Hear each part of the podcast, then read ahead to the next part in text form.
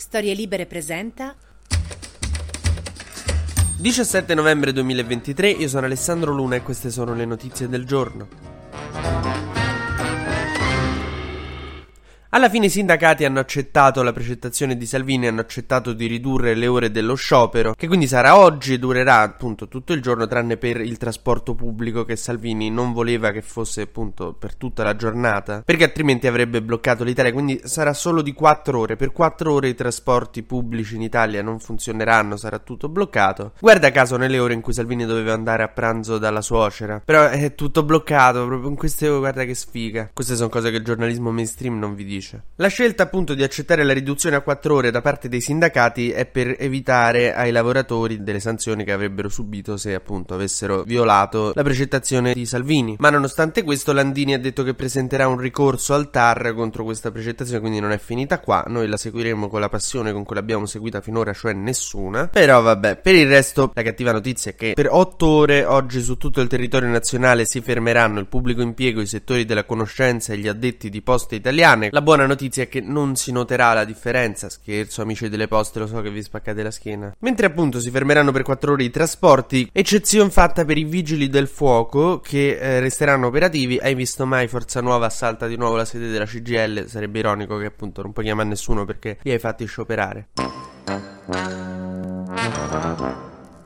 In ogni caso a Roma in Piazza del Popolo ci sarà la grande manifestazione di CGL e Will, che insomma sì, non Will la pagina Instagram, Will la sigla sindacale, contro la manovra Meloni, contro tante cose, in particolare le pensioni, anche se insomma questa mi sembra proprio l'ultima cosa per cui si dovrebbe protestare, perché il governo ha deciso di seguire la linea Fornero, no? quella che cerca di far sì che la mia generazione possa un giorno sperare di andare in pensione a 90 anni invece di proprio non andarci per niente. E questa cosa si può fare semplicemente risparmiando sulle pensioni che vuol dire che qualcuno deve andare in pensione un po' dopo. In parte uno vi potrebbe dire che generazionalmente avete fatto un debito pubblico negli anni 80 mostruoso, quindi cazzi vostri, lo so che non ci stavate voi al governo, quindi insomma è molto complicata la cosa, però la questione è anche che appunto al governo ci sta Giorgia Meloni, cioè Giorgia Meloni ha deciso di seguire la linea Fornero, evidentemente bisognerà seguire la linea Fornero, cioè non è che ci stanno al governo i colonnelli della finanza europea, ci sta Giorgia Meloni, dietro i pinball dei bar di Garbatella ci sono ancora i punteggi che ha fatto da ragazzine incisi con le chiavi. Non stiamo a parlare di, di, del Bilderberg. Il governo è riuscito a cancellare anche la proposta di legge sul salario minimo del PD, che però, vabbè, capite voi, stanno al governo, voi state all'opposizione, vi tocca aspettare 5 anni per poter cambiare il mondo e l'Italia, mi sa che va così. Ma ieri è stata anche la giornata del, della stretta sulla sicurezza, praticamente Giorgia Meloni ha approvato un pacchetto sicurezza in cui ha inasprito qualsiasi pena possibile e immaginabile, cioè soltanto in un colpo solo, inasprimento di pene per chi occupa immobili altrui, per chi truffa gli anziani, per chi commette violenza o minaccia resistenza a pubblico ufficiale, per chi provoca lesioni ad agenti di polizia, per chi imbratta beni immobili, insomma, un minestrone di innalzamenti di pene che non serviranno a niente ma fanno dire guarda che stretto quanto siamo cattivi contro chi delinque. E ieri è stata anche anche una giornata importante perché c'è un divieto che il governo aspettava di fare da tempo, che finalmente è riuscito a fare, quello della carne coltivata, che sarebbe appunto una grande salvezza in realtà perché gli allevamenti intensivi, oltre a non essere sani e non essere nulla di cui essere orgogliosi, inquinano da morire, con la carne coltivata si potrebbe rendere sostenibile questa cosa. Naturalmente la destra è contraria. Sono contrari i lavoratori del settore eh, agroalimentare che sono riuniti nella Coldiretti, il sindacato di questo settore agroalimentare, che sono contrari perché il loro lavoro cambierebbe, cioè diventerebbe meno impegnativo e smetterebbero di lavorare nella merda dei polli tutto il giorno e questa cosa loro dà molto fastidio per qualche ragione. Ma si sa, i cambiamenti spaventano e ieri Lollo Brigida, il ministro dell'agricoltura, che coi vertici dei Coldiretti cioè, c- c- va a cena tutte le sere, ci gioca a paddle, non so che fanno, ma insomma stanno molto insieme, ha fatto passare una legge che è proprio un inchino alla Coldiretti che è eh, il divieto di carne coltivata, è una cosa molto interessante e curiosa soprattutto perché la carne coltivata non è stata approvata ancora dall'Unione Europea, nessuno la produce, nessuno la coltiva. Un proibizionismo preventivo l'hanno definito quelli di più Europa. Cioè, io proibisco perché poi non si sa mai che diventa realtà. Tra le prossime sfide del governo ci sarà quella di vietare il Ford Atoll Voi direte che è il Ford? No, niente, però metti che domani inventano una droga potentissima che si chiama Ford, noi ci siamo già messi avanti, l'abbiamo già vietata. Non è una cosa intelligente. Il governo sta anche pensando di istituire la guida di autovolante in stato di ebbrezza come reato, perché hai visto mai poi dovesse diventare una questione, una problematica, e vietare il viaggio nel tempo a chi ha meno di 18 anni, che secondo me è giusto perché non hanno ancora la testa. Cioè, io a 17 anni catapultato nell'antica Micene credo avrei avuto dei problemi.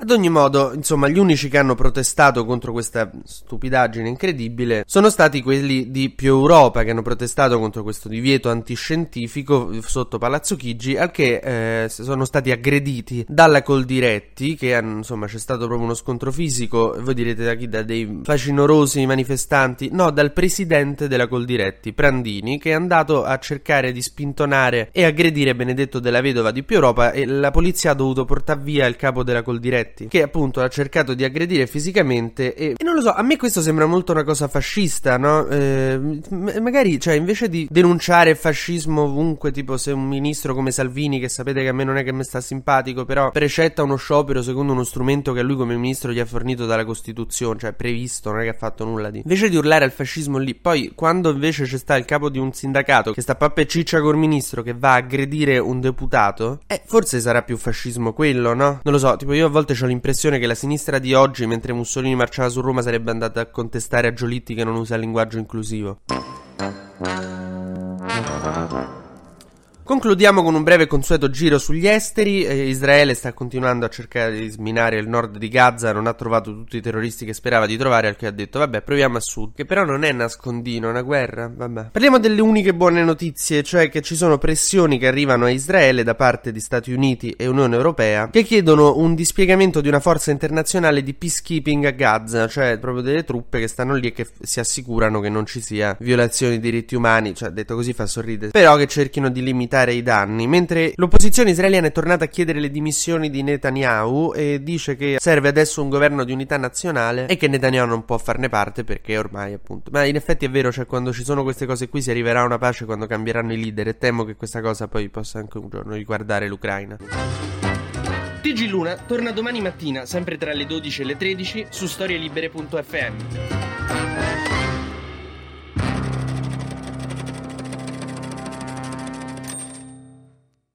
Una produzione storielibere.fm di Gianandrea Cerone e Rossana De Michele.